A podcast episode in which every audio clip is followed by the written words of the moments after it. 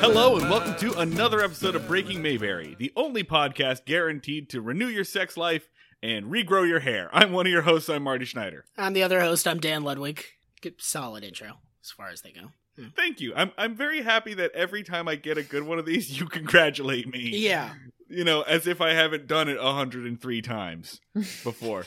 the success rate is shockingly low. With us today, we have a special guest. I'm really excited about this this one. If you don't know her by name, you might know her by tweet. The wonderful and talented Sophia Benoit, author, comedian, sex and love columnist for GQ, Bustle, other places uh, on Twitter at one follower no dad, and you've almost certainly seen one of her tweets pop up, probably screenshotted, not on Twitter, just appearing on like your Instagram feed. Maybe with her handle attached, maybe not. Sophia, thanks for being with us. Thank you so much for having me. I'm super excited. You want to take a quick second to uh, tell our listeners if they don't know who you are, you know, what you do, who you are, besides all the words I just said.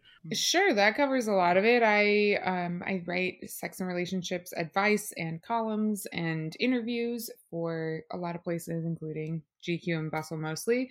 I wrote a book last year called Well, This Is Exhausting, and this year it's coming out in paperback. So that's kind of the the big things, the big job life things. What's the gist of well, this is exhausting? So it's a memoir in essays that's comedic and also has a lot of bad words in it, which is I just say only because a lot of the bad reviews are that it's very crass. So I'm just putting it out there. If the if the c word upsets you, don't go into this book. That's funny. That's those are a lot of our bad reviews too, actually, Yeah, including and not limited to reviews from my own father, Mm-hmm. nice. Who taught me how to swear. I've had a real I learned it from watching you, Dad. Moment. I if my kids didn't swear, I would be so upset. I would be with the reverse. I Yeah, feel yeah, like for sure. if I I mean I don't have kids, but if they did, That you'd have some like kind of freaky children of the corn children. yes, like Utah children or something, like Yeah. Hello, father. Hello, mother. Yeah, exactly. It is Yeah. very like creepy doll child. Yeah. God. Sorry, my step siblings grew up not being allowed to cuss, and like now as adults, they don't really do it ever, and it's so strange. They Mm, sound like see, they're at church or like a piano recital. Don't Yeah. trust it. Don't trust it. I don't trust I don't trust an adult that doesn't swear. Or at the very least, I don't trust an adult that makes a real big deal out of not swearing. You know who made a real big deal out of not swearing? Bill Cosby. Yeah. Mm, Just saying. look where we are now. just saying. Ev- anyone I've ever known that was just like, mm, I don't like those language. Mm, don't swear in front of me. Just always turned out to be a weird creep. yeah, So- it's like the dad from Seventh Heaven, and then everyone found out he was like a pedophile, and it's like, Yeah. yeah, well, we all knew. yeah. So I don't know. The lesson here: swear more. Yeah. Swear Or more. don't trust people who don't swear. Keep, keep like a Correct. good radius away from them. Before we get into this, listeners, you may be wondering why you suddenly hear a husky, raspy, sexy voice Yeah. coming from my co-host here.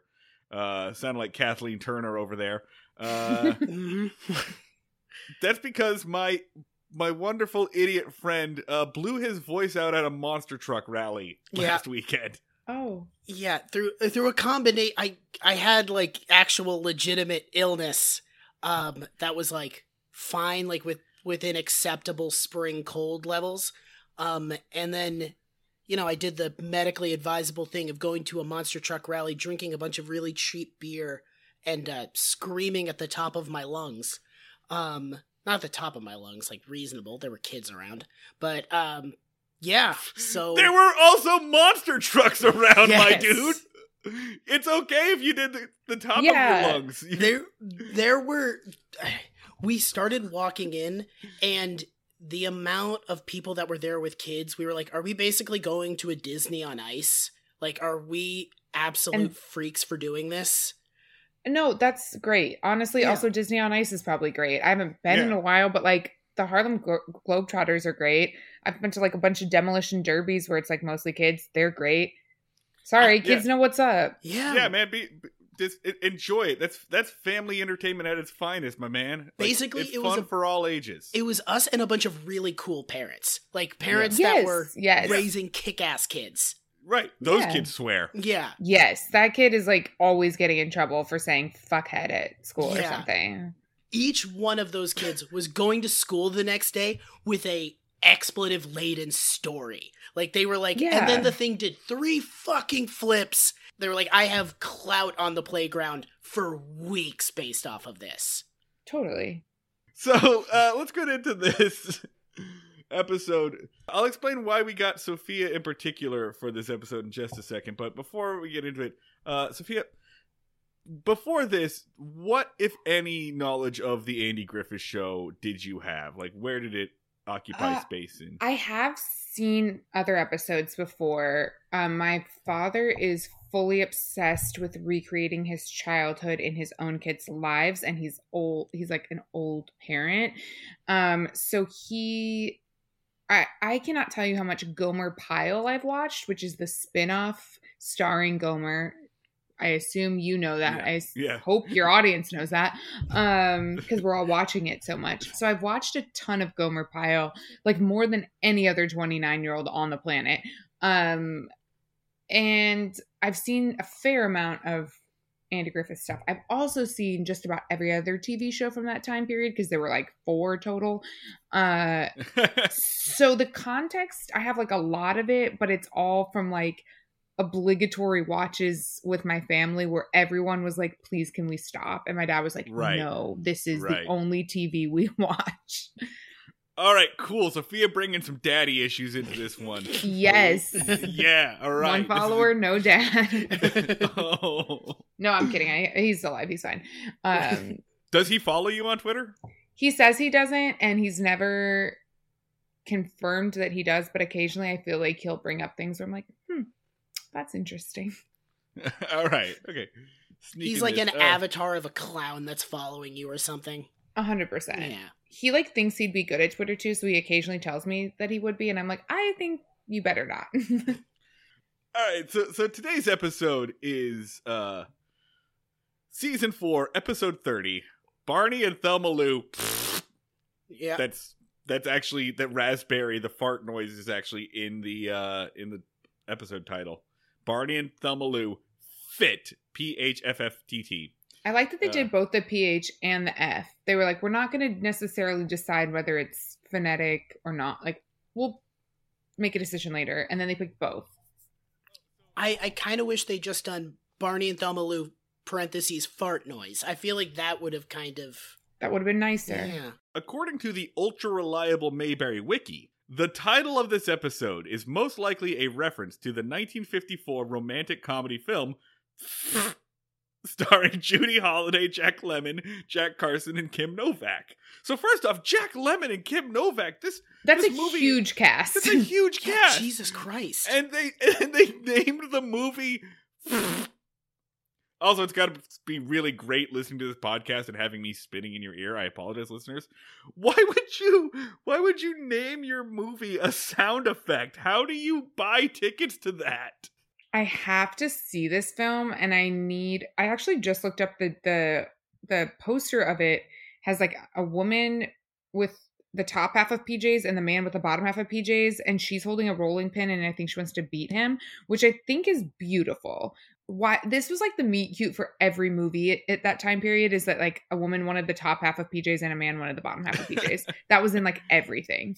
That you know what? That's even mentioned in the holiday when they explain what a meet Yes. cute is. It is, Yeah. and it, I've seen it in a Doris Day film. I can't remember which one, um, but they literally have it. I want to say it's Pajama Game, but maybe I'm just making that up because of the I name. mean, sure, that would it would make sense, though, wouldn't the it? name makes sense. Yes, that was romance back then.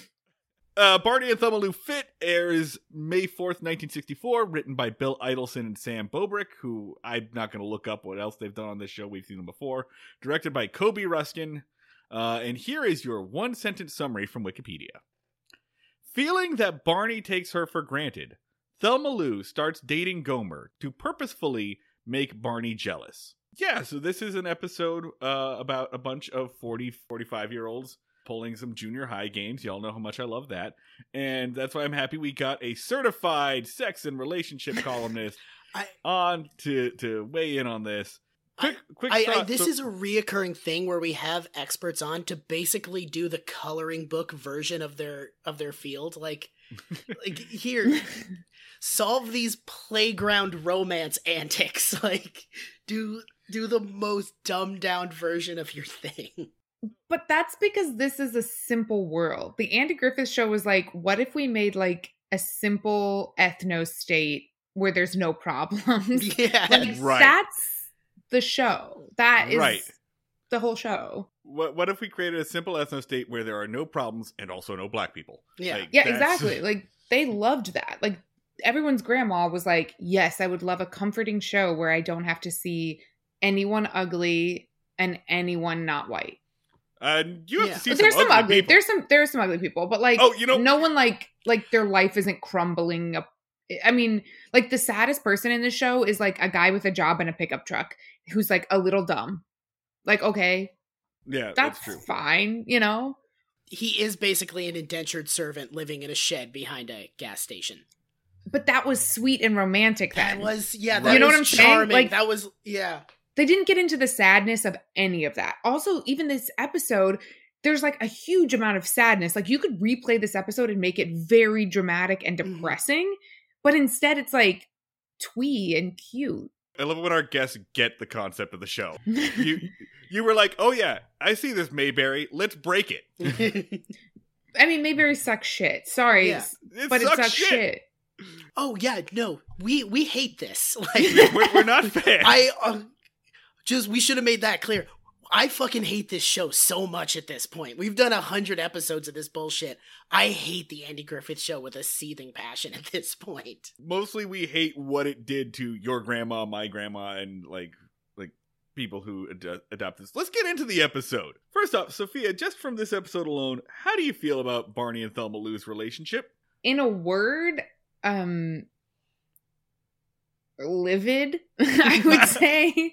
Uh, I just are like if that if Thelma were my Lou were my friend, I swear to God, I would be getting drinks with her every weekend, and I'd be like, girlfriend, we have to talk. Like seriously, sit down, and we're making a pact. And every time that you talk about this man, you take a shot. Like we're no, like we're getting you to the point where you're over him.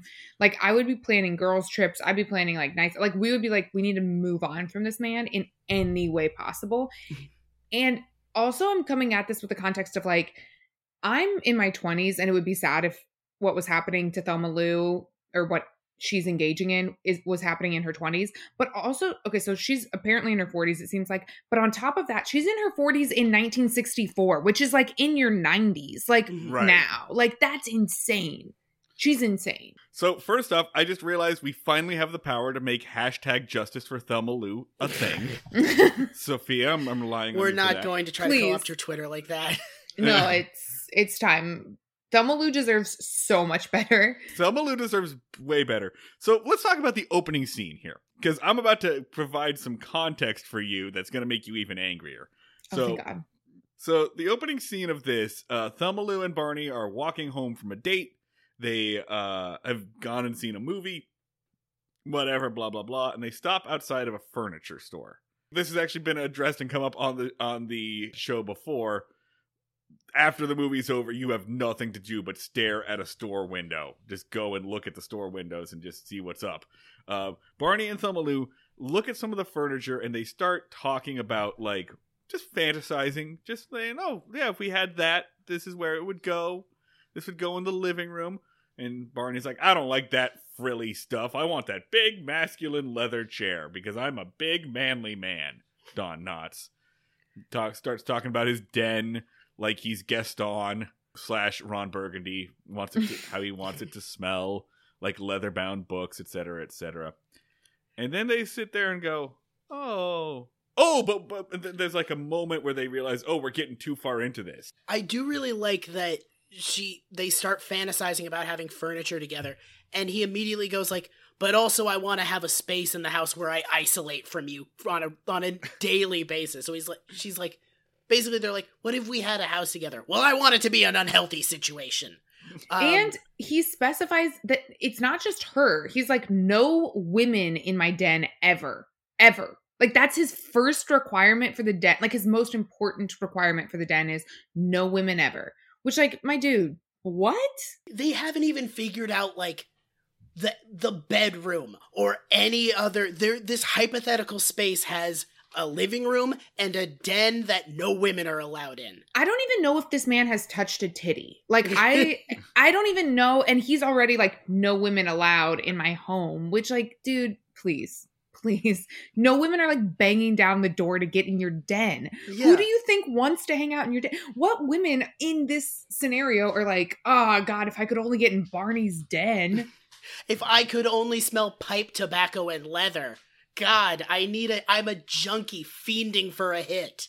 I have nothing better to do with my extremely busy 1964 life where the world is changing so rapidly because the president just got shot Yeah. and the fucking 1950s are over and the 60s are actually starting and now the entire world order is changing and maybe I have to get a job. No, I want to be in Barney's den.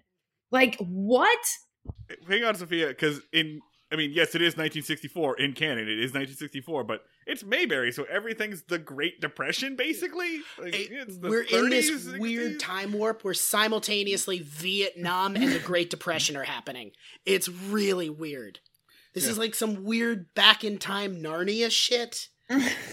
How long do you think Barney and Thelma Lou have been dating at this point? Gun to my head, I'm saying they've been dating 3 years. Damn, nailed it. Yeah, right on the money. Okay, so they've been dating three years at this point. However, I don't know what this is in Showtime, but in like I guess real world time, he just said the L word two episodes ago. Oh. like he just got around to saying it, and I think this is implying that they just became exclusive. And I do want to point out this this this is the context I want to say I want to give you. Um, he very specifically did not say "I love you." He said, and I quote, "You're the only girl I really love. You're the only girl I love." And there's a important distinction between "I love you" and "You're the only girl I love." One of those is, "Yeah, let's build a life together." The other is, "I'm still gonna fuck around on you." Yeah. but they don't mean shit. There's also the interesting use of girl for a 45 year old woman. There's Forty-five year old woman. like I mean, it's weird no matter what when adult men are saying that. I mean, it's fine I say girl all the time, but I'm not also like patronizing someone. But then there's also like the weirdness of the fact that like he seems to genuinely detest women and their like company yes. on Yes. every level. And so my dude, like I know this isn't possible in Mayberry, but like I would love for if he had just gotten to like kiss a dude. Like kiss a dude. Like I know you can't, but like come on. You hate uh, women. Kind of, yeah. he I like genuinely doesn't he, it's not even that he hates women in like the total like misogyny like aggression level. He like genuinely just doesn't seem to enjoy being care, around care for women. them. Like That that's like just kind of the general background radiation of this whole thing is they just genuinely like seem to want women to be as far away from them as possible and begrudgingly be like, all right, but I guess you're okay. So I'll I'm- allow you near me. it's not that much of a weird like headcanon skip to look at the way that Barney treats his girlfriend and also talk about how Andy at no point in time has any romantic tension with any of his girlfriends. Andy straight up does not like is bored doesn't care about his girlfriend at all. They Oh, just that- disappear. Wait, he's for, not married? The No. No, Oh, so no. he's What? An- An- An- okay. Andy's a- okay, so a, he's presumably a widower. A- And presumably. the yeah. show kept having to hire and then immediately fire uh, love interests because Andy Griffith, the actor, has no romantic chemistry with any of them. Um, I have to get to the bottom of this. This is going to Hey. consume my life. All right, I've quick- quick- described it as uh, Japanese businessmen etiquette, where they're like, "How are you doing today?" "Oh, I'm very well." Like, like very formal and and rigid, and they just kept being like, "Well, it must be this woman." We've gone through we've gone through four actresses, but it's gotta be her. Sophia's like googling Andy I'm Barney Googling. slash like Andy Barney slash fic right now. No, I'm Uh. googling so much. I have to get to the bottom of this because there's just really Oh. Ask us anything. It's been a hundred episodes. I have so many questions. But one thing that like really stood out that like connects to this is that in this like seeped in hatred of women, like the only female role is Thelma Lou and um, in this episode, and in a larger sense, like the entire show is helmed by and about men and young boys. Like it's like so male, so so so male, which is its own thing. But then even this woman like you can tell a man wrote her because she is the ultimate chill girl before chill girls were even a thing. Like they literally like have she Gomer will put up with anything. Yeah. but they even like even in today's language, it wasn't even just like you're a little housewife and you do your little housewife things. It wasn't even like that kind of level of chill girl. It was like you're you're okay if he doesn't want to get married. And Gomer talks about how he can talk to her like a, he talks to men because she's different than other women. Like it was so like male version of what they think women want to be. It was bizarre. I was like, I can't believe this is such an old trope that like this is the chill guys girl. It was so weird. we keep waiting for like what her threshold will be and at this point i'm like he could set her on fire and she would be like all right i i see your point of view on it uh i was wearing a lot of hairspray and you did need to show me that like I, I don't think there's any line that he could cross that she wouldn't forgive him for. It's crazy. la- la- last little bit of context uh, for this is I think it's not even really clear, but I think Barney just now stopped trying to cheat on on on her. Like Right. Andy Andy even calls attention to it for the first time in this entire series. Says, "You've come a few uh, close a few times with that woman Juanita Beasley down at the diner." He has been trying to get with Juanita for years. Like he's serially cheating on his girlfriend, and that's no like no one's ever called it. No one's ever been like, "Hey, this is not a good thing in our wholesome family values show." It's it's also very funny. So that's the context. He maybe just now start stopped cheating on actively cheating on her. That's what's going on. So they are talking about buying furniture together, and they go, "Ah, you know what? Well, we, we can hold off. Like, there's there's no problem there." Cut to the next day. Uh, they're hanging out at the jail. Barney and Andy have a conversation about about the movie. Barney is very upset about this movie. He says it's not realistic. He can't believe that this wonderful girl, uh, this wonderful woman in this movie, got with this like shaggy haired guy. Which Like, pause. It's the 60s. Like yes, that was every that was 90% of what was happening.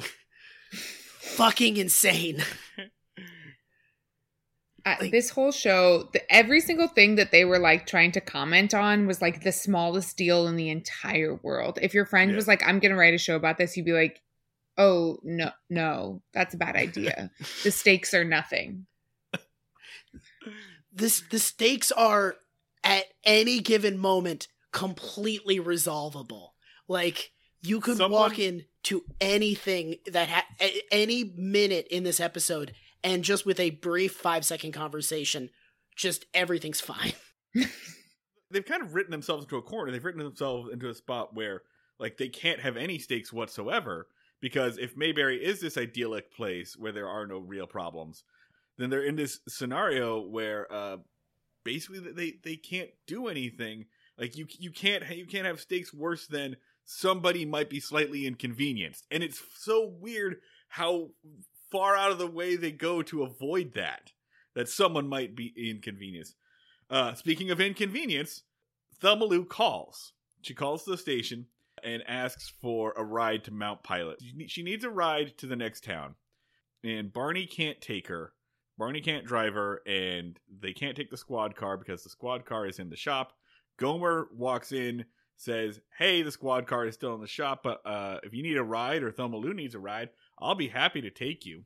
Barney's like, "Yeah, you want to do that, Thelma Lou? You want to you want to ride with Barney or you want to ride with Gomer? Cool, problem solved. Bye." Click.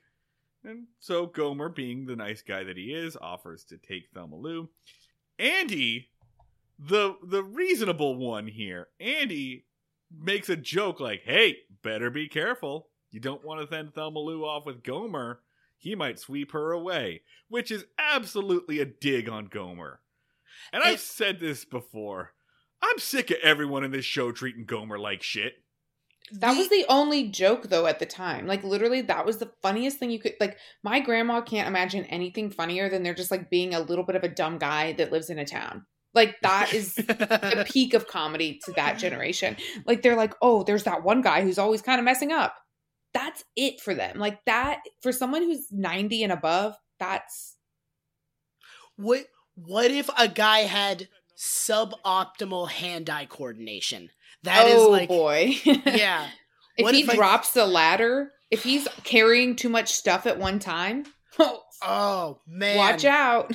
Also, I want to say it's very odd because there's two things. One, Barney does seem to be able to actually drive her, but doesn't want to at one Doesn't point. want to. Yes. And o- on top of that, then it seems like Andy knows what's going on and is like, I can tell that you're taking Thelma Lou for granted, and I'm going to make this comment about how anyone could, you know, sleep with, have, look at Thelma Lou, that like this isn't as secure as you think. And he like orchestrates this or semi orchestrates some of the like tension here. You could definitely read it as him like puppet mastering all of this shit happening. but it doesn't seem I- like he's actually that kind of character. So it seemed very odd to me. I was like, uh, this seems like a little above what the rest of the show is. That he's like puppet mastering this. I don't know. he he has been known to puppet master in the past, but like in this in this season especially, he seems checked out. It's called the Andy Griffith Show, but like he barely does anything or has any agency in his own show.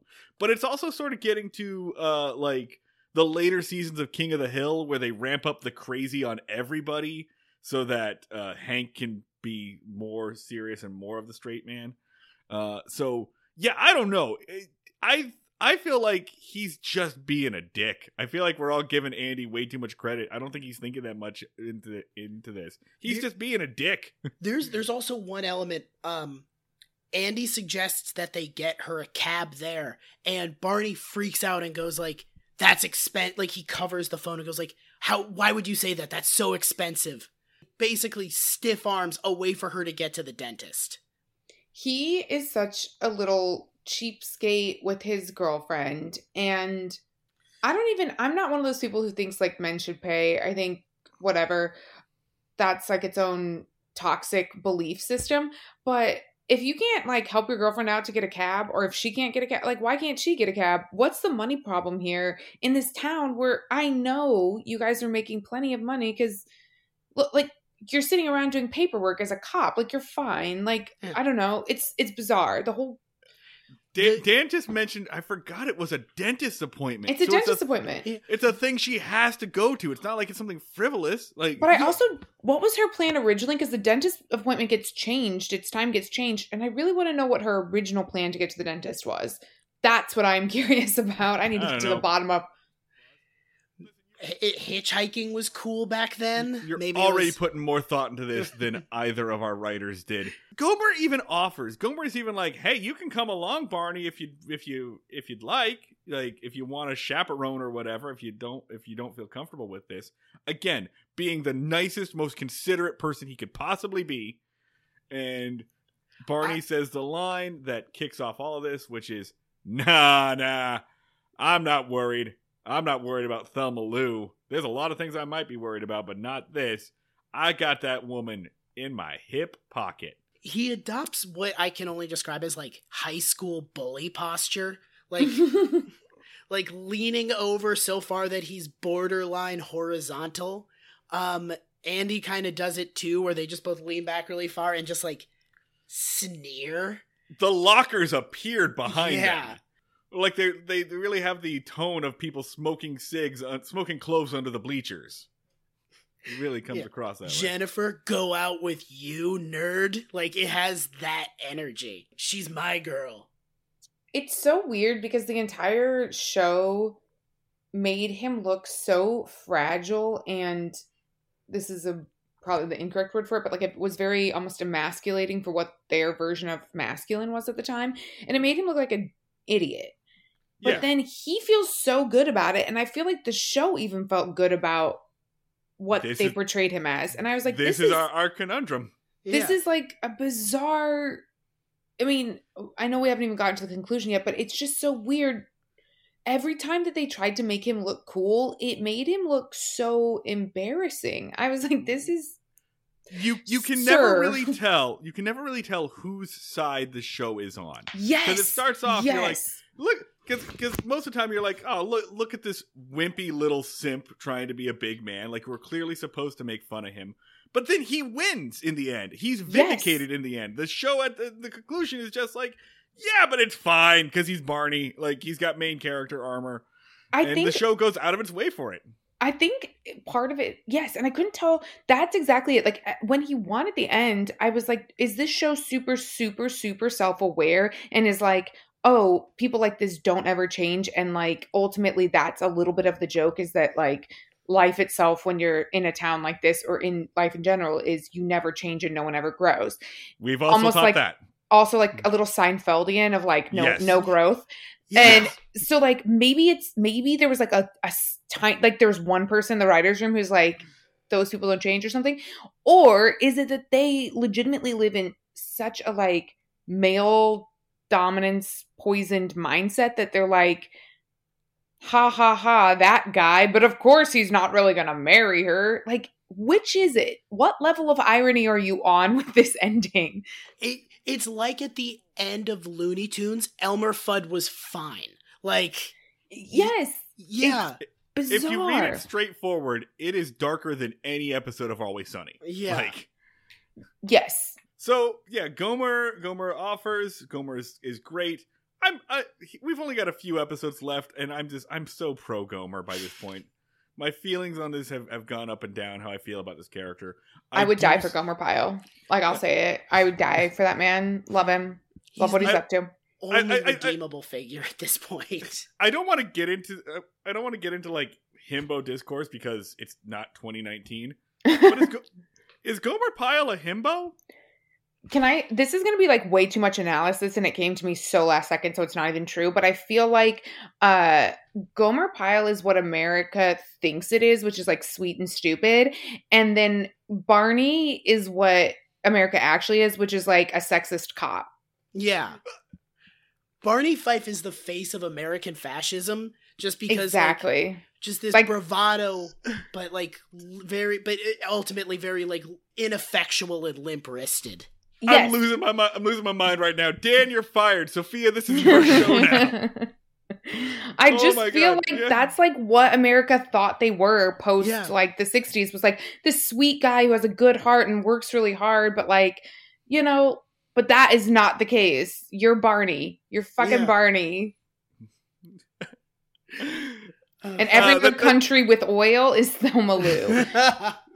That's this is so much better than the himbo discourse.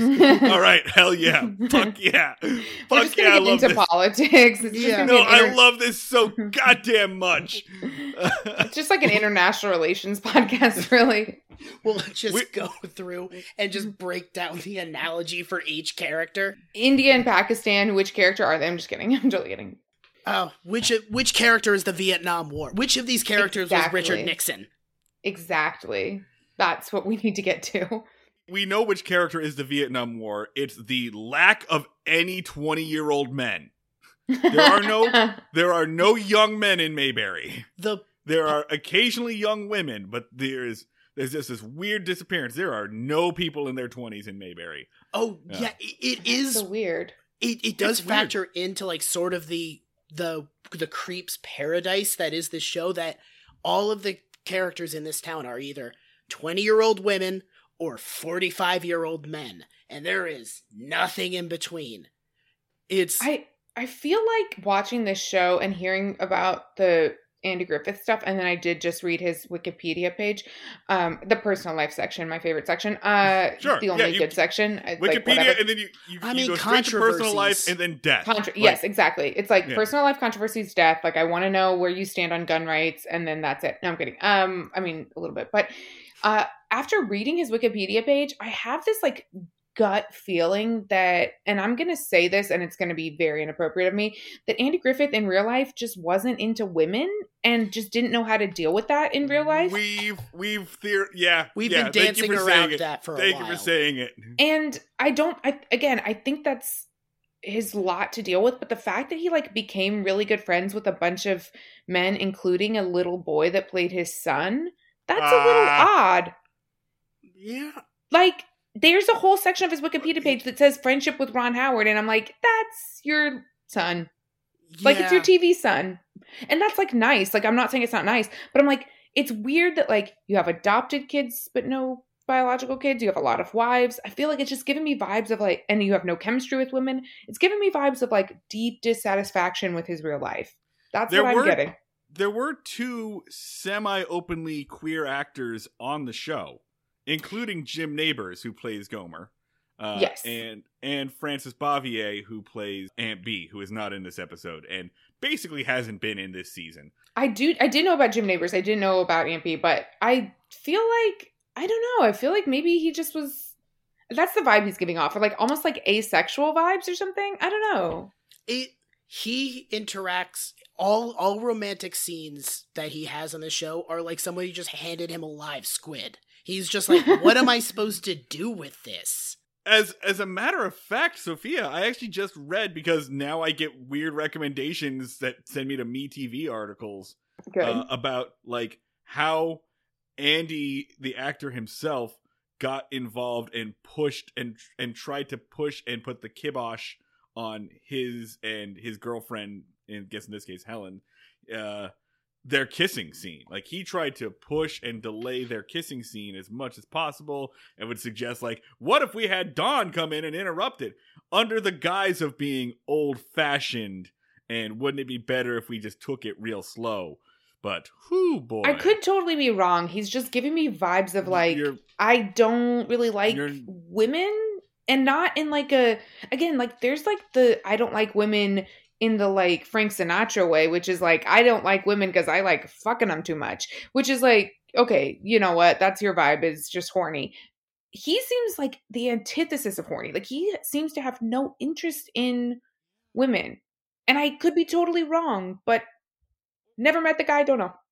Ordinarily, Sophia, when, whenever we have a, a woman or someone who dates men on this podcast, I usually ask like, "Hey, is Andy Griffith hot?" Because we've been trying to get Yes, out like he is. Okay. Okay, He definitive. I'm not even a moment of hesitation. No, okay? for sure. Interesting.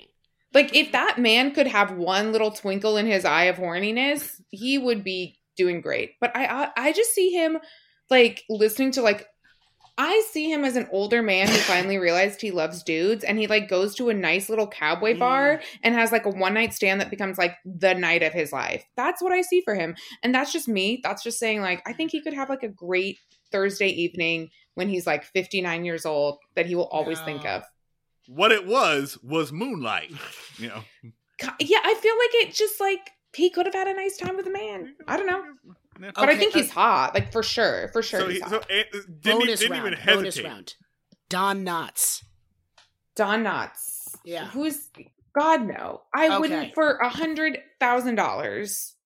We have gotten those answers flipped a couple of times. That's so upsetting. Don Knotts was definitely like the Pete Davidson of his day. Like That is such a good way to put it. He is a little Yeah. bug-eyed sweetie, and like he's he's doing his best. I feel. No, no, he can no, absolutely not. Yeah. Whoever said Okay, that but- flipped needs help. okay, but but but but but Sophia Sophia Benoit, one follower, no dad. Andy Griffith could get it. Oh, for sure. Okay, I just don't think he wants it, and that he definitely doesn't. And maybe No. that makes him even hotter. All right, so back we back are to the so scene. one hundred Back to percent getting scene. sued by the Andy Griffith estate if they ever figure out that we exist. That's it's alleged. It's all alleged. Alleged, th- theoretically, Satire, parody, parody. I, we're covered. Uh, Sophia, how would you feel if any partner of yours said that they had you in their hip pocket? I would feel like they probably had never met me because I have big bitch energy. So that would be very surprising. Uh but I feel like also it's kind of surprising for even for Thelma Lou. I'd be mad. I'd be mad. Yes. Like I would So- be. She should be furious. So, so that's what happens in the next scene. Gomer is driving Thelma Lou to her appointment, making chit chat with her, asking her about her interests, like just having a conversation with her, which no one apparently has ever done. And he does mention he's like, "Man, your boyfriend is so great. Uh, you know what he said about you? He said that it that he she had or he had you in his hip pocket. I wasn't worried about you." And then just keeps on driving.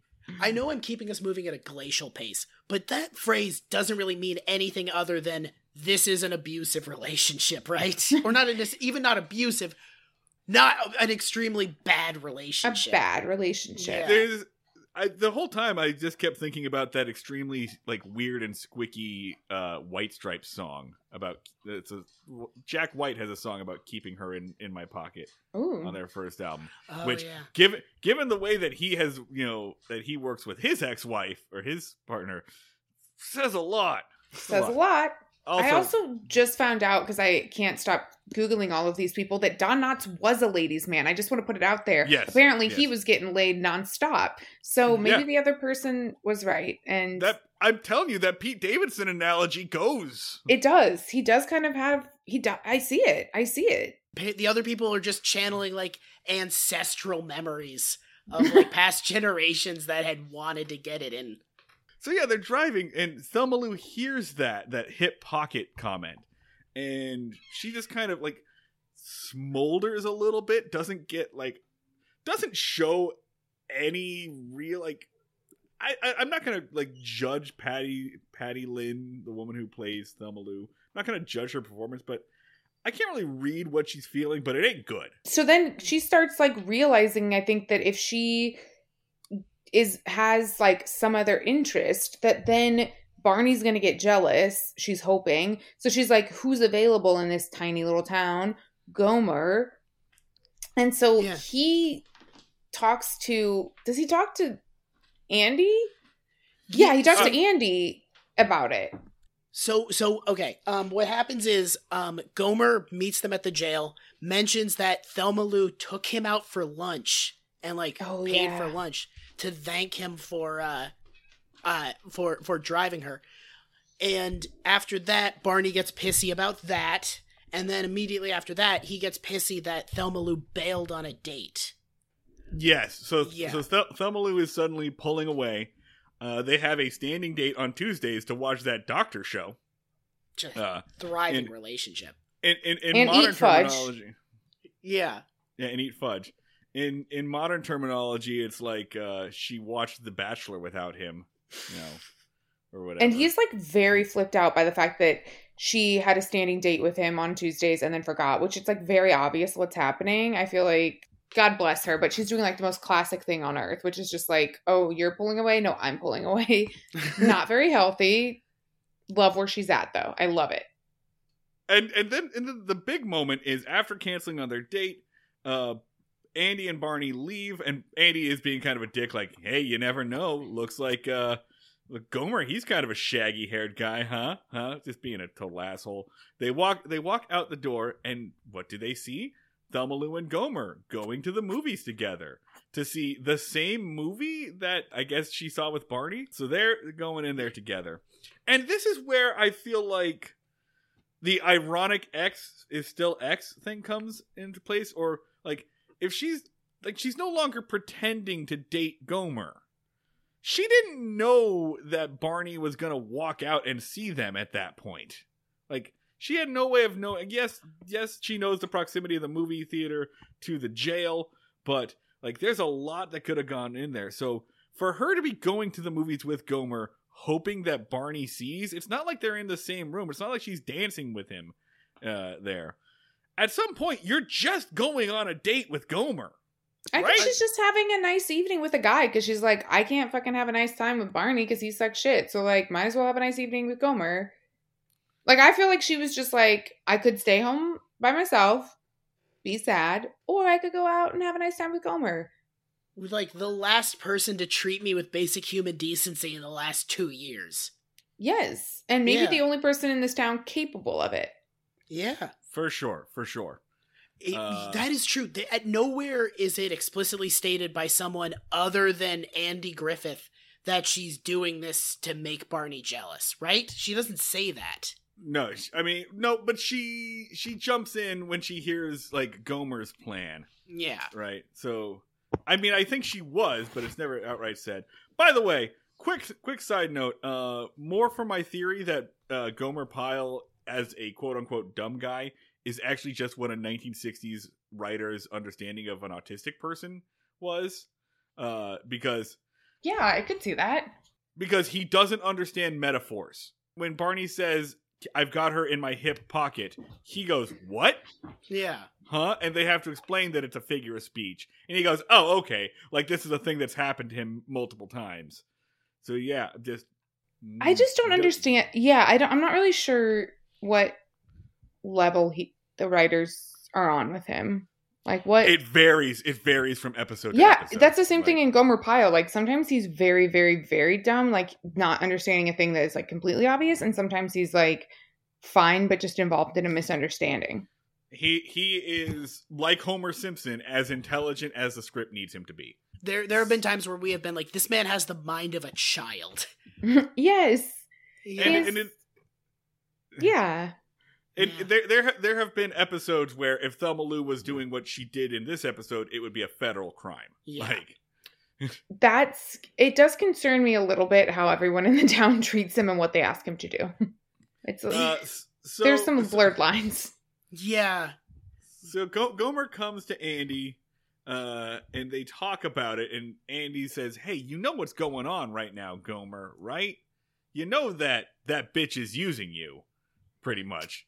Yeah. Yes. he says, you, you know that you're being played right now, right? She's just using you to make Barney jealous. And Gomer, like, takes the burden of this on himself.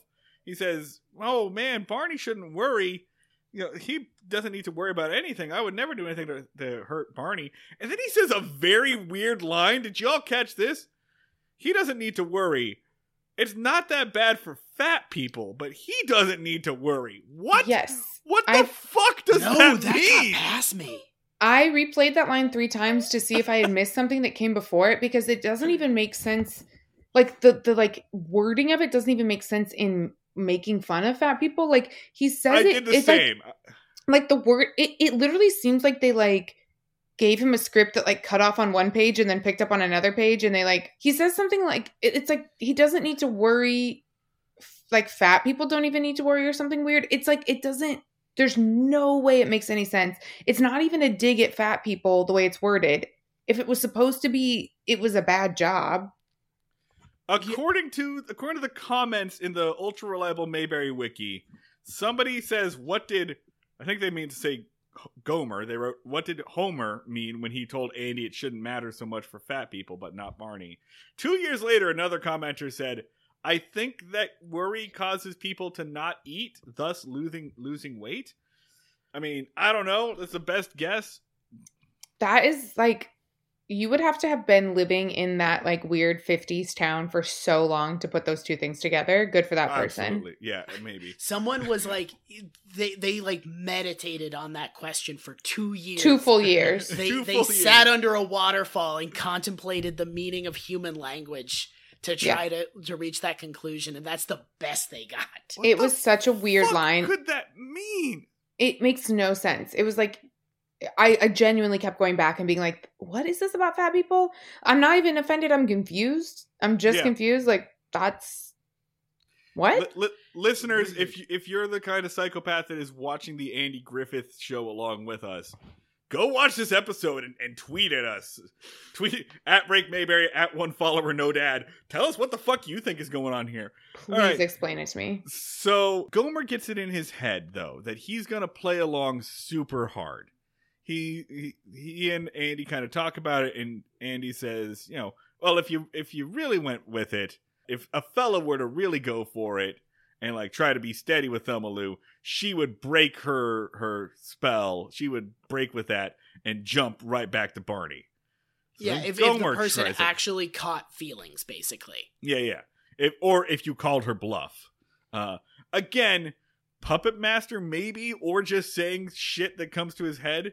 Well, he basically looks him in the eyes and it's like, well, thank God you're not a real human being because Right. otherwise this could potentially have blowback.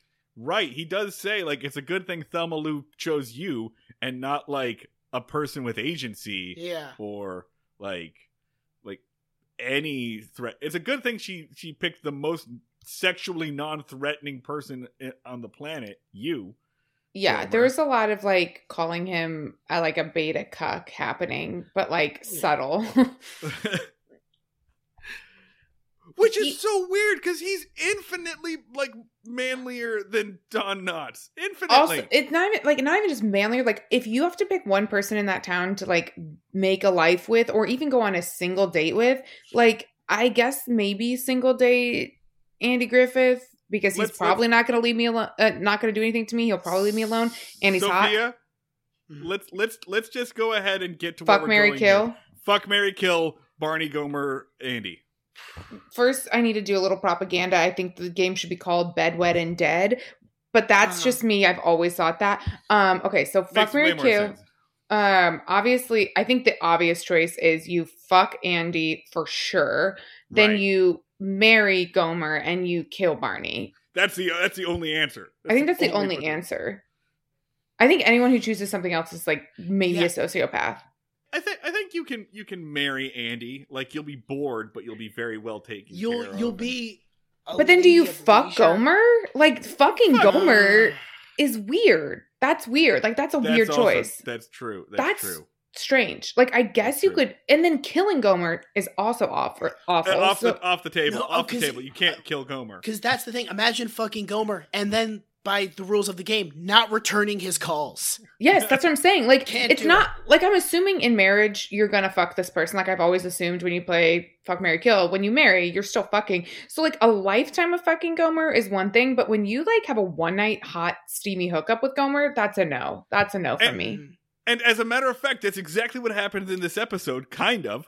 Uh, Yes. Because as as part of the like erotic thriller game that the cat and mouse game that they're playing with each other now, I'm just gonna skip to the end here. Thelma Lou, fully aware of what Gomer is trying to do, plays into it very hard and kisses Gomer kind of on the chin, not even really on the lips. It was like the chin cheek area. Uh, and, But and kind of in the, the that that little corner where ch- where cheek, chin, and neck meet.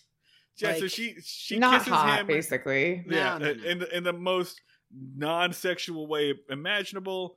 Barney sees this and he freaks out. Uh, and then Gomer freaks out, and as we just pointed out, you can't fuck Gomer and not return his calls because Gomer's like, "Well, where I'm from in backwoods, even more backwoods than this, I kiss a girl, you got to get married now." So Gomer is, I think, fully on like convinced that they have to get married. So she, It's he's so ready to depressing. make an honest woman Yeah. of her.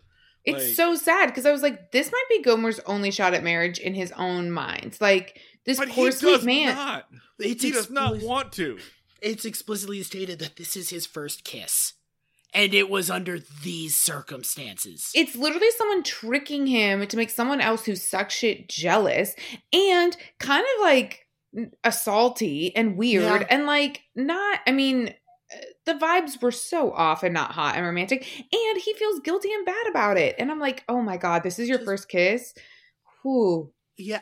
Imagine if your first kiss was with somebody that was doing it just to make someone else jealous, and also Don Knotts is watching you through a goddamn window the entire time.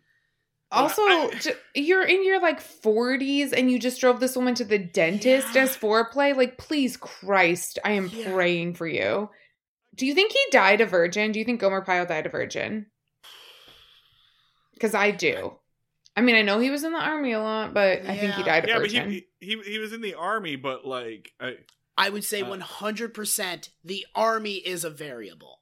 I mean, there I don't think I don't think there were any women that appeared on the enti- in, at any uh, point in. You, know, you can lose your virginity to not a woman. I don't think he's canonically gay, though. I think he is canonically No. straight. So, Right. do I think that happened? No, but I think he died a virgin. Yeah, I think it's- Potentially, yeah, potentially, yeah. there's a for sure. strong chance. God, let, let's figure it out, right? Aunt, we, I think we've also thought that Aunt Bee dies Canonically, Aunt Bee dies a virgin. The Breaking Mayberry head headcanon of Aunt Bee fucks all the time. Yeah. Like, basically fucks traveling salesmen all the time. I feel like she is definitely fucking all the time. Like if I actually had to like rearrange my priorities, it would be fuck Aunt Bee first and foremost. Like that woman is slapping puss around that town. Like she is just giving it out, and I know it, and I love her for that. Like you go into a bar and you see her there, you're like, Aunt Bee's here. Someone's getting fucked tonight. Like okay, and she knows what she's doing. No, That's the hundred important- percent. Oh, yeah. She's like She- whipping you around. You're like screaming. You're like, I didn't know sex could be like that. You're like, holy shit. Yes. Like that changes you and it doesn't change her at all, which is the mm-hmm. scary part. You come out and you're like, I'm in love. And she's like, bitch, it's a Wednesday. Ariana Grande's "Thank You Next" is playing in the background. Like, Yeah, no, she does not care. Does not care. Yeah. She's like the Weeknd for that town. Like the singer, not the days of the week. Like Sure, she sure, is sure. Just like both doesn't care. really. She's like Doja Cat for that town. Like she is just Mm. everything nonstop all the time. In my mind. I wish she would have been in this episode so I could talk more about her sex life. she mostly fucks uh drifters and traveling salesmen so she has got to be on like the tourism map for the state where they're like listen if you are in that area you, You gotta have go. to hit up aunt bee She has her own hobo symbol. Yeah. Like, Yes, yes. You know, in like, Like, the oh. guidebooks where they'd be like, here's like a point of interest, you know, that's her. That's like her house. Opie comes home and is just like, "Why are there drawings of little footballs on our mail post?" Everyone's like, that's not what you think it is, dude. Like, hmm, nope. She's Sophia, wild. are you sure you've never listened to our show before? no, I just feel like you guys are picking up on what this town's putting out there. Thank God. I, this feels this feels very vindicating, validating, and vindicating. Yeah. yeah I just feel Uh, like you you understood. I think the thing is some people can't read what's happening in terms of like romantic and horny subtext, and I think if you're able to, you see a lot of what's going on in Mayberry. You're like, oh, Well, I don't I don't mean to brag, but Dan and I have had sex well, with that other puts you- people, not not with each other. that puts you Uh, ahead of Gomer Pyle. Yeah. night's still young so but uh the the thing that I haven't been able like I've, I've been thinking about recently is like strictly within the canon of this show, like taking it completely on face value and what it intends for me to read it as. Do these people fuck? Like no, no, Ken are dolls. they Ken ju- dolls all the way down. just never? Nobody's no, not even heavy petting. I think Opie was like immaculate conception. Yeah, Like I, we've, we've never even seen a picture of Andy's wife. He's never mentioned his wife. so I mean, I he may feel have like just wandered out of the woods and just raised this boy. Like I feel like there's like an alt version of this that would have been so much cooler where it's like he knocked up a woman and because he was like a fuck boy in his past and she left him on the stoop like she left Opie on the stoop and was like here's your baby and he has to like turn his life around as like kind of a grizzled cop in like a new town with a son that's like a so better well- show it works so well with our head canon that he was also a con man. Like he was a con man who had to settle down. Yeah. I feel like, Like, it would work. thank- I don't see him as a dad it. though. Like he Yeah. that's not his real son and I think we all need to say it. yeah. He he, ba- he barely acknowledges that. Oh my God, is Opie literally a redheaded stepchild? Like He is no, he is like that is not, or maybe his like he has like a brother who had a kid and his brother died and the like the whole the parents died or something and like left him this kid like a little bit of a raising Helen situation if you remember the Kate Hudson movie. Um, I'm sure you do. I feel like I mean it's a beautiful Joan Cusack vehicle. Uh, I'm, I'm up on my on my Hudsons and my Cusacks. Like, Thank you. Joan Hudson, I mean, Joan Cusack has never gotten a starring role in a film, and it's something that I just feel so angry about all the time. That can't be right. What? It's No, true. No, dude, have go check out that IMDb. Check out her IMDb. It's like how Bruce Springsteen's never had a number one hit. How? We don't know. No one knows. No one knows. That's I, I I know exactly. It's because earth it's shattering. there, there, there are a million character actors and only a handful of character actresses, and that's the role she fills. It's it's like Cusack and Margot Martindale. Like I just feel like she should have gotten at least one starring role in even like a tiny movie. Like I don't need it to be like She's- Avatar. I mean, I do want her to star in Avatar, but with you think that like with the resurgence of Kathryn Hahn, Cusack would slide in there and just be like, "Hey, me too now." You know, But like, I mean, I guess I also see it like Lisa Kudrow, but like, where's like her big like vehicle? Where's the like thing that Joan Cusack wants to make? You know? I feel like Somebody should have just gone spin-off. like, well, everybody fucking likes her. Let's just give her like, like she's her. The plot is she's on a boat and antics ensue.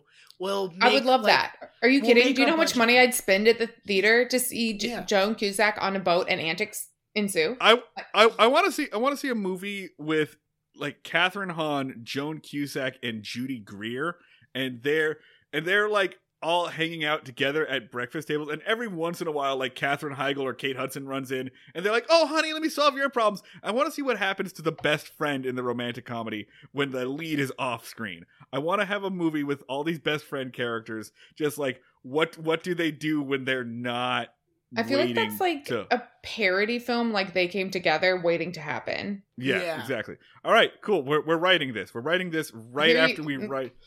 Like There's lots to write now. We have Yeah. tons I feel to do. We, we've got gritty we've got this, HBO we've Andy got- Griffith reboot. Yeah, yes, yes. Yeah. I I can't wait for the grit. Like the what did they just reboot on HBO that was like yeah. Perry um, Mason. Perry Mason. I yes. Perry Mason. I feel like they could do Fucking that, but with this Except- show. Except old like new Perry Mason is uh, apparently very good. Old Perry Mason is also good. Like there's It stuff is to also good. Yes. there. Or, Yes. or the bad version of what we just described, Bel Air. Uh, yeah. Oh. yeah. Oh, that was such a Wait. weird thing. Who was asking for a reboot of that? No one. Will no one. himself. yeah. Folks, folks, folks, folks, folks, folks. Michael Shannon is Andy Griffith.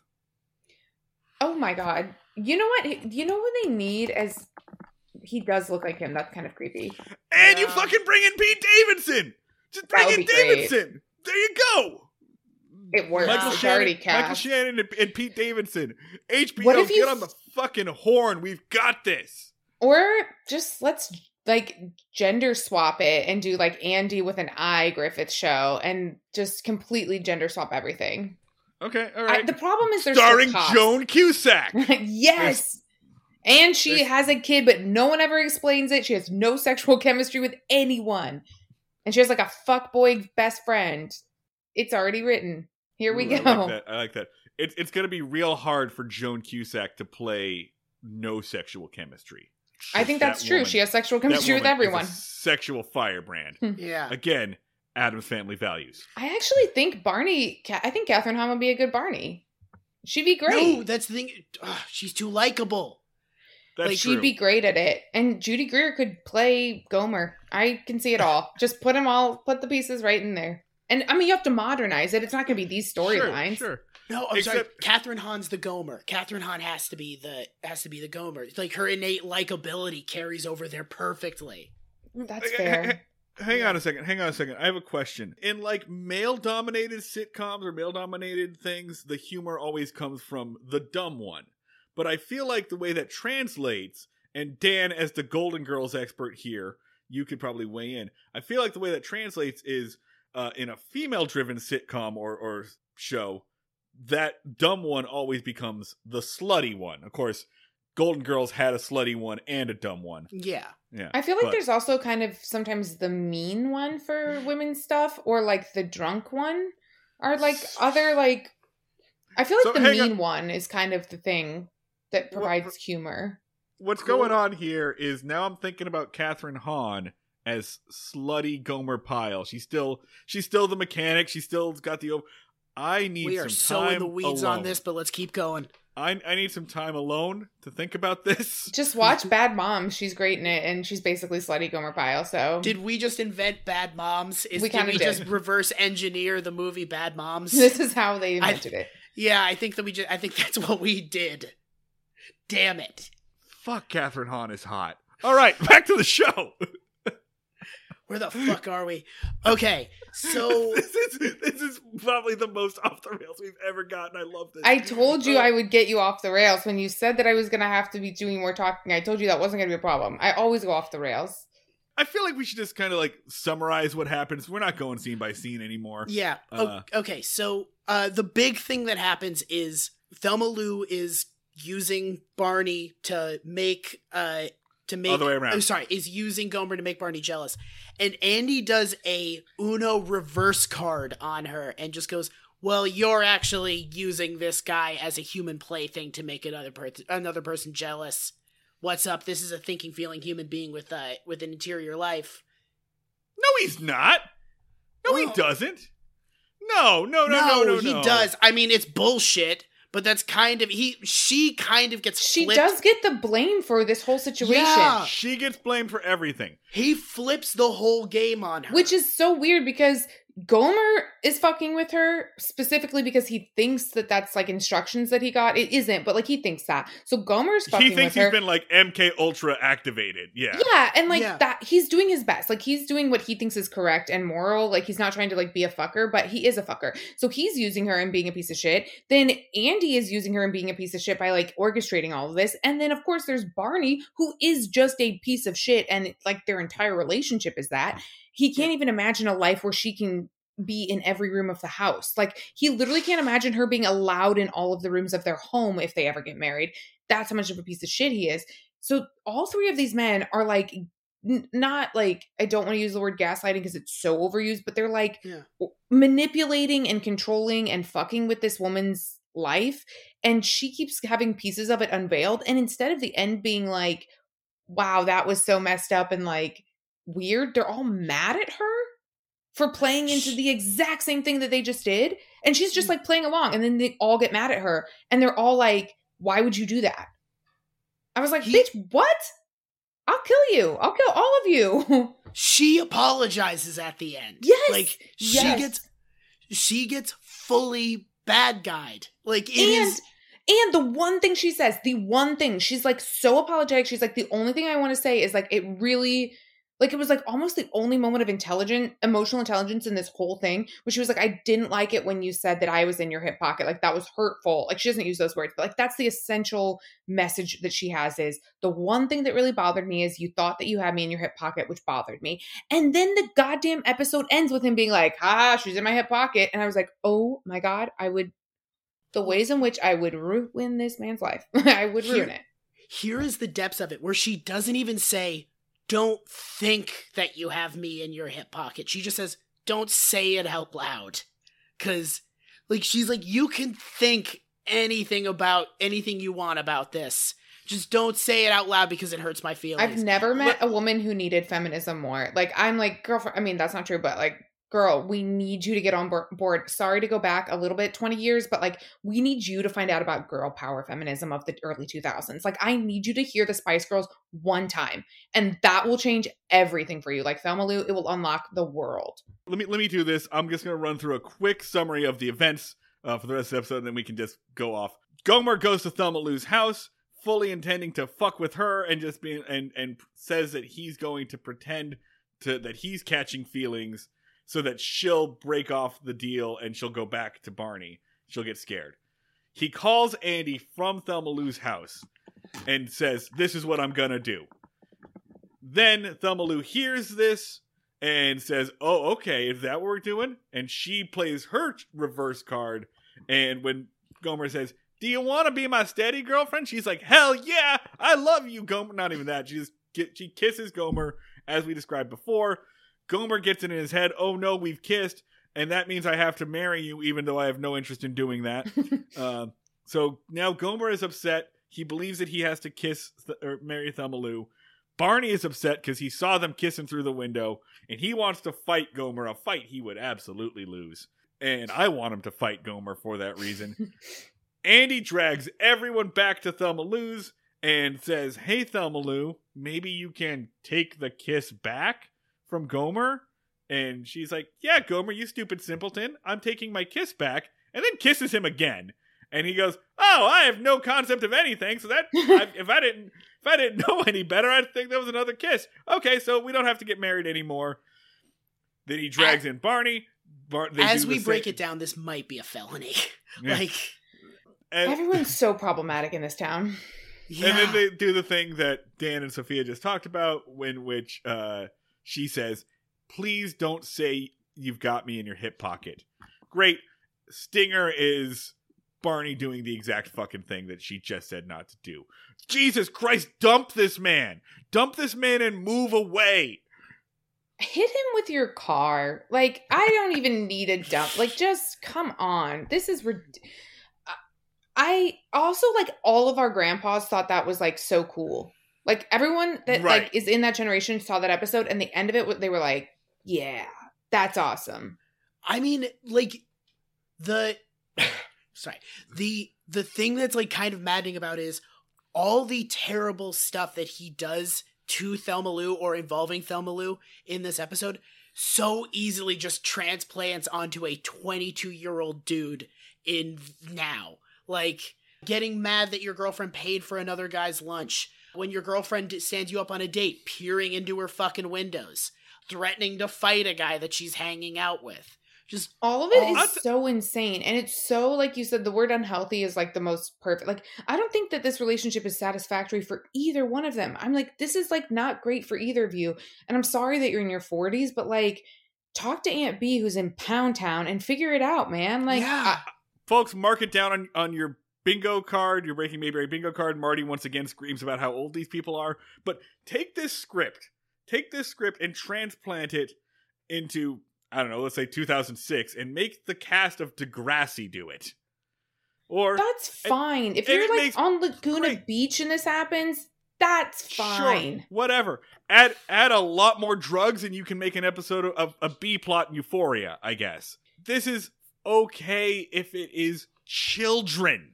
Or or if it's like really farcical and over the top and like someone's disguising themselves as a different gender and then it's shakespeare. But like at this level of like earnestness but also like not really a joke i mean i guess that's also earnestness but just like this level of earnestness and lack of irony is so bizarre to find this funny. It's so bizarre.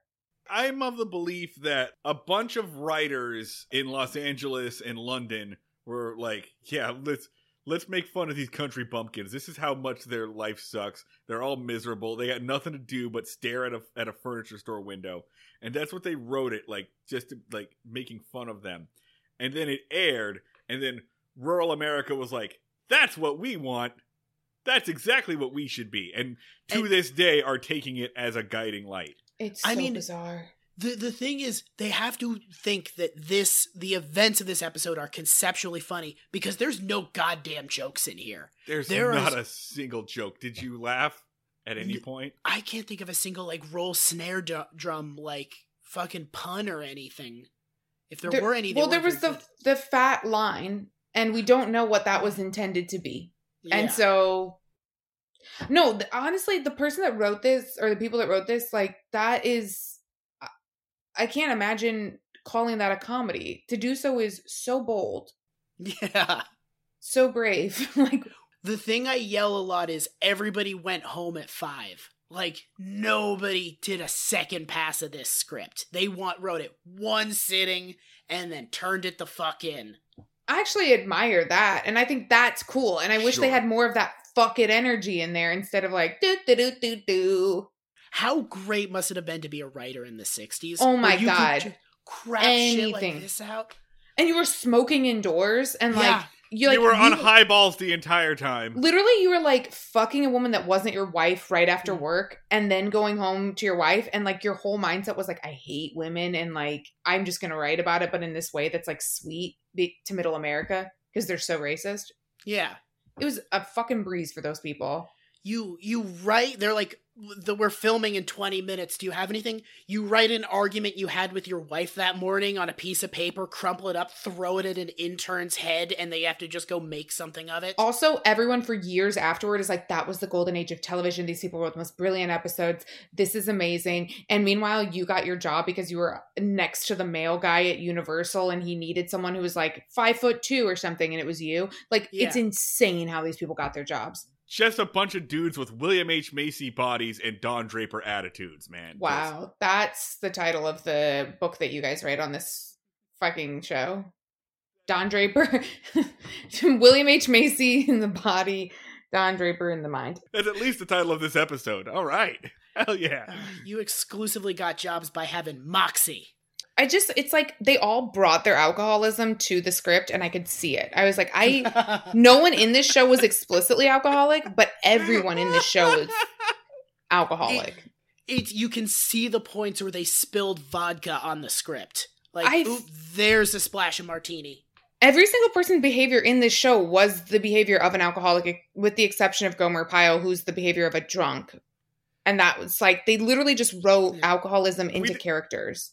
Which is very funny because part of the like drama of this show is that you're not allowed to drink in Mayberry. Like literally the only crime we ever have Barney and Andy solve is moonshining, and there is one character whose whole thing is he's a drunk. He's a raging alcoholic. Like That's that's the fucking Rosetta Stone. Is all of these plots make so much more sense if you just imagine that everybody is hammered. Oh no, oh I my j- god. No, no, no. We got we we were all talking about how there are no stakes earlier.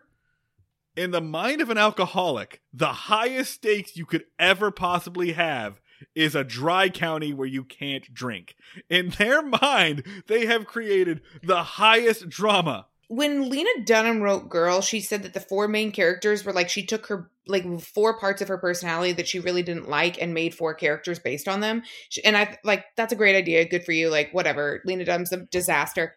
Then it kind of turned out that that is her entire personality, or those four. Totally. parts. Like Yeah. it's like that was its own thing. Like that's a separate thing. But like a great idea for creating four characters is to be like, what four parts of myself do I not like, and then heighten them. I feel like this show was an alcoholic being like, what are different problems I've ever had, and how have I ever solved them, and like what four different alcoholics do I know? And they like made like the stoic one who gets like more withdrawn, and it's Andy, and he's like whatever. And then you made like the mean Barney drunk, and then you made like happy Gomer drunk, and then person who's like always in bad situations, Thelma. Like I feel like there was just like all these like parts of alcoholism that each character displayed within this episode and within this town. that's so much better than the like Gilligan's Island Seven Deadly Sins thing. That's such a better headcanon there. I like that. I love Gilligan's Island. Now there's a show where people wanted to fuck. Yeah. Yeah. Talk, Which- that's which like is- the antithesis of this show. They have like a sweet airing dumb guy at the helm, and everyone wants to fuck. Like Which was airing around the same time, right? Like Yeah, but uh, Bob Denver, Gilligan's been on this show before. Yeah, Gilligan's Island air, starts airing in 1964. So yeah, was Andy Griffith's show just basically like the cold shower you took after watching Gilligan's Island? I gotta Yes. be honest. Like like you you could be horny on TV. Like it's not like it was different on a different time. You could do that. no, you could be horny on TV. This show refused to go there, which The is show so weird. refused To. Yeah. We covered a lot of ground. Yeah. ratings ratings okay so sophia when we when we do the ratings for these episodes we uh we rate it on two scales uh, and i can't wait to hear yours uh first Oh. up is is the the first one so this is 1 to 10 10 being the highest uh first is the andy meter the andy meter is how did much did you enjoy this as a half hour of television? Would you watch this again? Like did was this a quality entertainment product? That's the andy meter. Then there's the barney meter. Again scale of 1 to 10 which is how much psychic damage did this episode do on america? Essentially. Oh, okay, America. Or, i um, mean culture pop whatever you want to No, I thought it might be cold like damage on me, and I was like, I don't feel like I can get damaged at this point. But on on when it was airing, so I'll do the Andy I- scale first. Andy Yeah. scale, or is it How my much- turn? Is everyone going? yeah, go, Should- okay, yeah, let's, let's, We'll Okay. go yeah. after you. Yeah. how much did you enjoy this as as a piece of media I feel like I'm gonna give it a three because of generous well, it's something I'd never seen before. Like I've seen other episodes of it, but I had never seen this episode. So I guess on just like a pure like okay, I'm here and I've never done this thing before. I'll give it that. But also, I'm going to give it points because it was 25 minutes of my time and I you know, when something's longer than 25 minutes, I don't want to be involved in it. Mm-hmm. If movies could be 25 minutes, I would be thrilled. you just gave it a bonus point for having an average sitcom runtime Yes. Yes, I did. all right i don't question our guest methodology so. I'm just saying, like, there's something every time I watch a comedy and it's done at half an hour, I'm like, thank you. Thank you. That's- I mean, honestly, that, that's true. Like, it doesn't have like a cliffhanger for the next episode of the comedy. Yeah, we were Yeah. done. Yeah. We were in and out in 25 Yeah. minutes. I was like, okay, I understood what happened. These people are little sicko fuckos, but I get it. Yeah, that's true. I definitely I definitely get really excited when I see runtimes on like HBO Max or whatever. Like I had everyone was like you got to go watch Our Flag Means Death and I was like I don't want to watch this this thing cuz anytime someone tells me to watch something I fold my arms and go no. But then I saw that every episode was 27 minutes long and I was like I can do that. Exactly. And like I think you should leave. The episodes are 16 minutes. You tell me I don't have 16 minutes to waste? I have 16 minutes. I always have 16 minutes. So this was nice. So I'll give it a 3. And I do Okay. think that's generous of me. I do think it's Yeah. generous, but I like being generous. And for the Barney scale of cosmic horror, um I'm going to give it like a 9. We didn't see a lynching, but I think that they could have worked it into a script because they probably wanted to.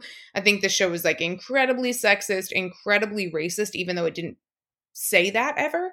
Uh, I could just feel it. I could feel that in my bones. And I feel like it upheld everything wrong with so much. I feel like so many abusive marriages continued because of this episode. And I don't think it should be put on them.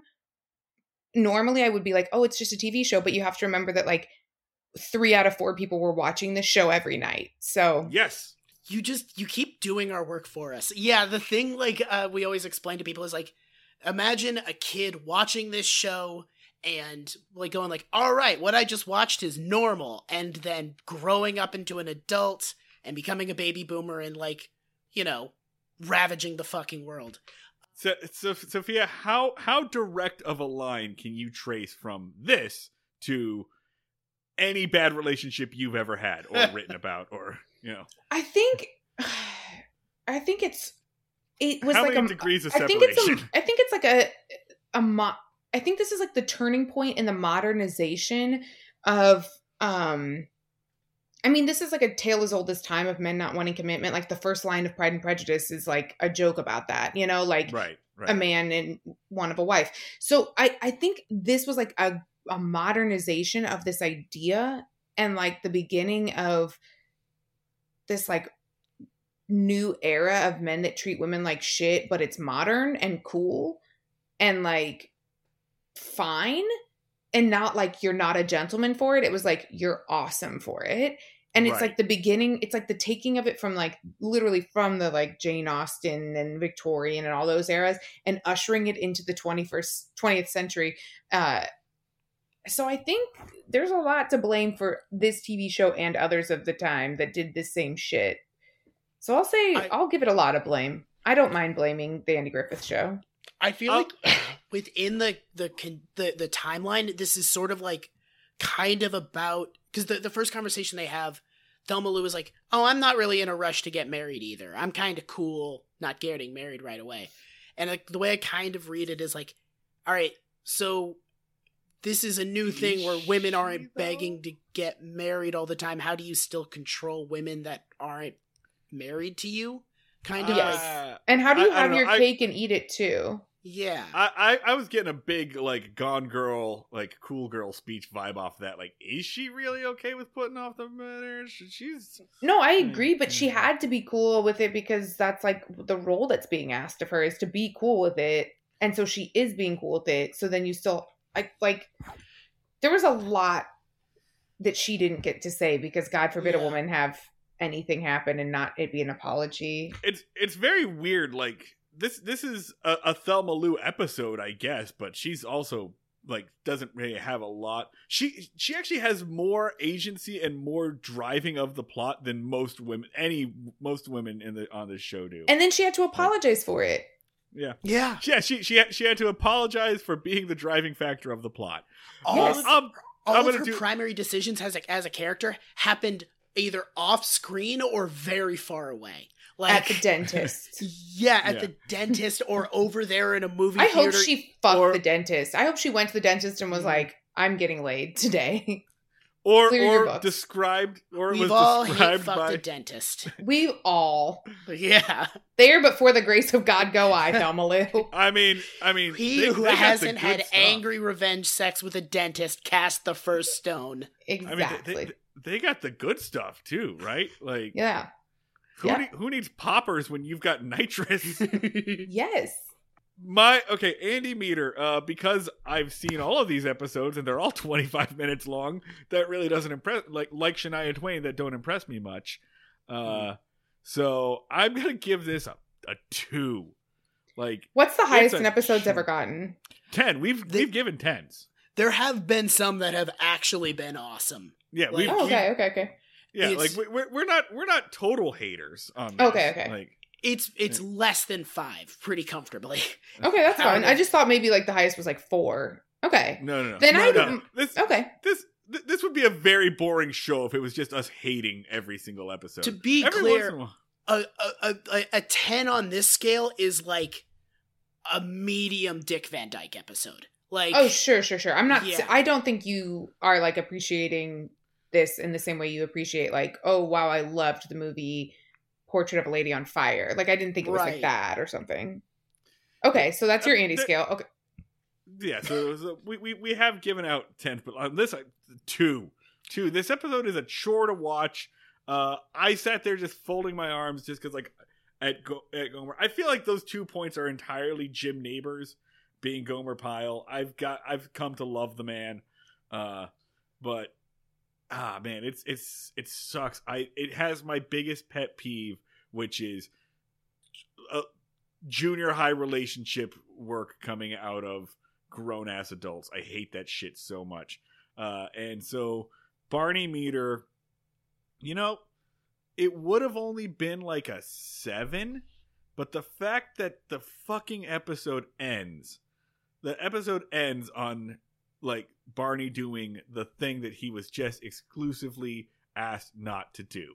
The one thing, the fact that it oh, it ends on that, and then everyone's just like, okay, and we're not supposed to see Barney As- as the bad guy here. as like an bumps a ain't I nine. a stinker thing. Yeah, like, exactly. So yeah, that's that's that's a straight up nine for me because again, it's just like, all right, okay, you like you you've established what is permissible, and it is this, like because again, Barney at no point ever gets comeuppance. In fact, people go out of their way to make sure Barney's feelings don't get hurt. So I'm gonna It's- fight him. it's it, it it's a nine for me. Uh, I'm actually going to go high on the Andy meter and give it a four just because we've had a really rough stretch lately and this didn't cause me physical pain. Um, the ones the ones we watched last week, I literally I almost fell asleep on a train watching them.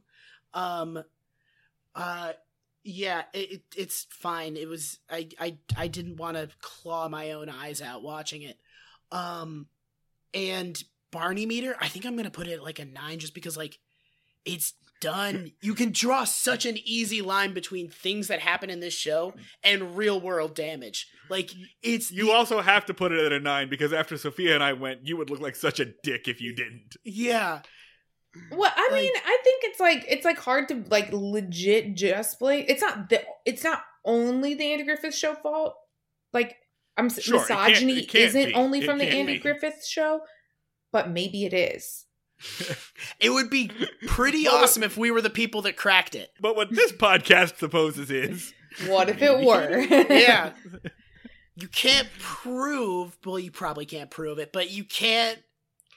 If you, have to think about it show to too hard, it. you'll figure it out that that's not where it's from. But if I could just say the patriarchy originated with the Andy Griffith show, I'm fine with that. I mean it would it's, make it's things good. a lot easier. It's, A lot it's, easier. It's nice to have Yeah. like one point to point to to point at. Yeah, sure, right there. Yeah. yeah.